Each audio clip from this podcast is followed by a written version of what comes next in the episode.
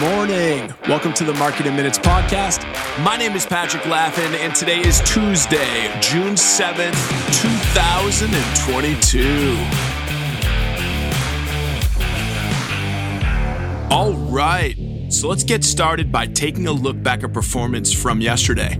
The Nasdaq finished up a 0.4%. The S&P 500 finished up a 0.31%. The Dow Jones Industrial Average finished up a 0.04%. And lastly, the Russell 2000 ended the day up 0.19%. In terms of sector performance, the best performing sectors yesterday were communication services and materials. Communication services finished up 0.98%, followed by materials, which ended the day up 0.96%. The worst performing sectors yesterday were energy and healthcare.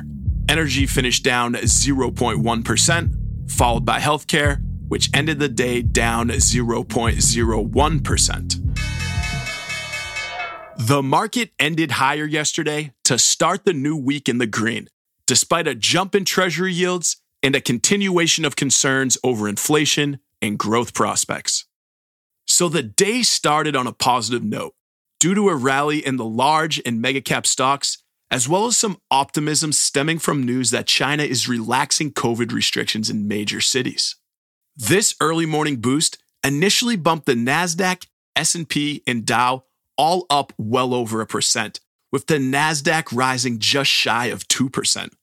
Further lifting sentiment were strong morning performances by a couple of the large players in the market. Tesla rallied throughout the morning after Elon Musk clarified and softened his view of the company from the end of last week and said that Tesla will actually need to increase its headcount, not decrease it. Apple also had a strong morning ahead of its Worldwide Developers Conference, in which it announced new MacBooks, iPhone software, and M2 chips. Meanwhile, Amazon surged almost 3% in the morning after its 20 for 1 stock split went into effect. So, all of these things helped boost momentum and led to a strong morning for the broader market. However, the enthusiasm and optimism started to slowly fade away mid morning, and buying interests quickly changed to selling based on a few catalysts that began to emerge. Firstly, a lot of investors started to sell into the strength of the market towards the end of the morning to lock in gains. And this selling activity was further accentuated by a couple of other factors. Specifically, investors sold bonds, which caused a spike in treasury yields, sending the benchmark 10 year treasury yield above 3%, where it remained until the closing bell, ending the trading day at around 3.04%. But in addition, we saw a sharp increase in both natural gas futures, which were up over 9% in the afternoon, and oil prices, which briefly exceeded $120 a barrel amid reports that Saudi Arabia was considering raising prices throughout Asia due to stronger than anticipated demand.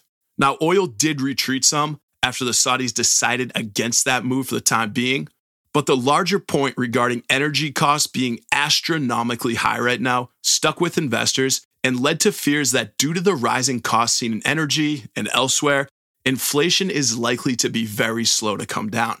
And this notion naturally led to concerns that global growth would likely slow as well, which brought us right back to the concerns that plagued the market throughout the month of May. Fortunately, though, despite an initial sell off, the market actually held up relatively well for the remainder of the day. But in general, there wasn't much conviction either way on the buy or sell side yesterday. And by the end of the day, eight of the 11 sectors finished higher, led by the mega cap names like Tesla and Amazon. So, in conclusion, it was a quieter day, but the market did end in positive territory despite a spike in treasury yields and concerns regarding inflation and economic growth. But investors will likely be focused on the consumer price index reading for May, which is slated for release this Friday morning. Now, the key inflation gauge is expected to be just slightly cooler than April, which could be interpreted by some as a confirmation that inflation has peaked. Obviously, we'll have to wait and see what unfolds with that release.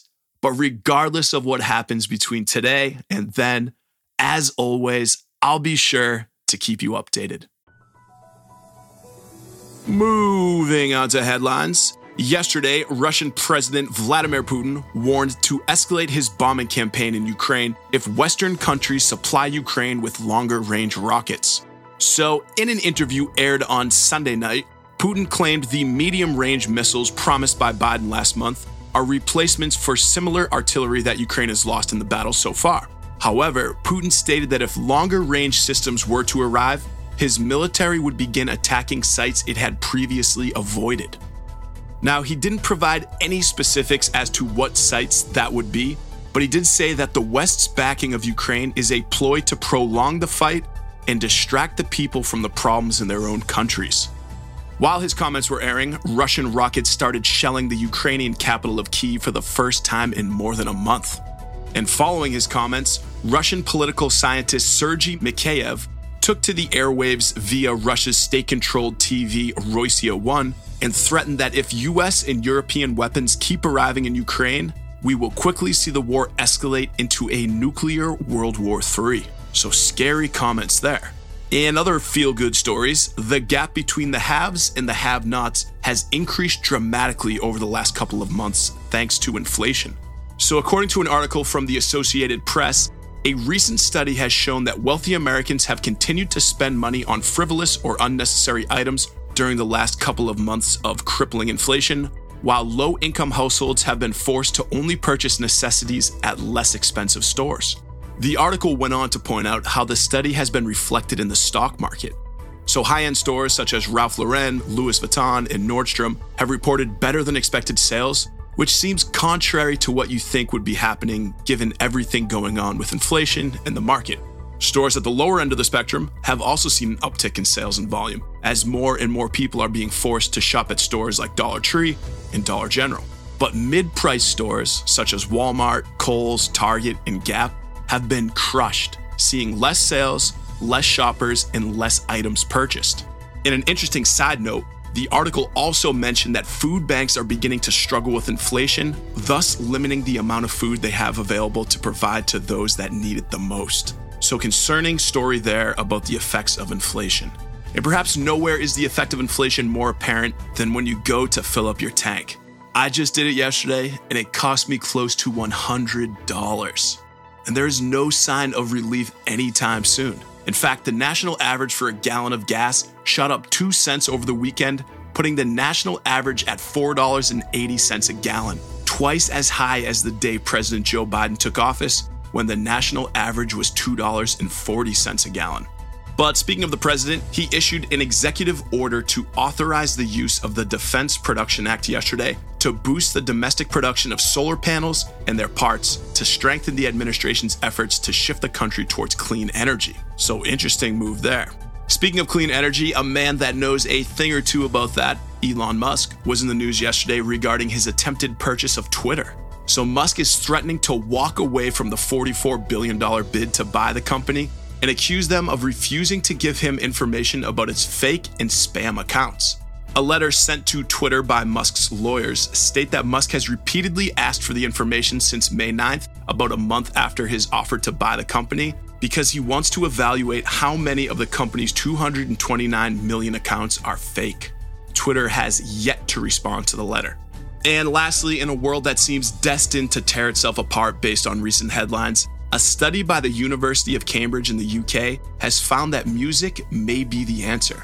The research studied over 350,000 people from over 50 countries and found that music helped people from vastly different backgrounds and beliefs understand one another, find common ground, and build lasting relationships. So, the key to world peace may in fact be more music and less fighting. And we'll end today, as we always do, by taking a look back at some famous historic events from June 7th of the past. Starting today in 1498, when Spain and Portugal signed the Treaty of Tordesillas, which divided the New World as discovered by Christopher Columbus between the two countries. Fast forward to 1776, when Richard Henry Lee of Virginia introduced a resolution in the Continental Congress proposing the Declaration of Independence. In 1929, the Vatican officially became an independent sovereign state. 36 years later, in 1965, the Supreme Court ruled in Griswold v. Connecticut, which struck down anti birth control laws, deeming them unconstitutional. In 1968, the world's first Legoland opened in Denmark. In 1982, on June 7th, Graceland opened to the public five years after the death of Elvis Presley. And lastly, in 2002, President George W. Bush announced the creation of the Department of Homeland Security. So, with that, I hope everyone has a great day. I am Patrick Laffin, and this is the Market in Minutes podcast.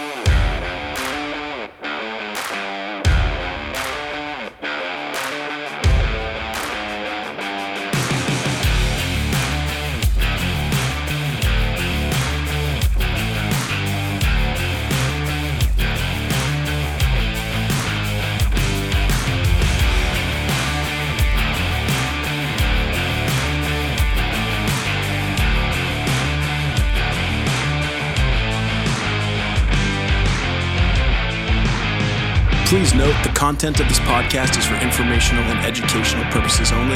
It is not a recommendation of any specific investment product, strategy, or decision. It is not intended to suggest taking or refraining from any course of action. It is not intended to address the needs, circumstances, or investment objectives of any specific investor.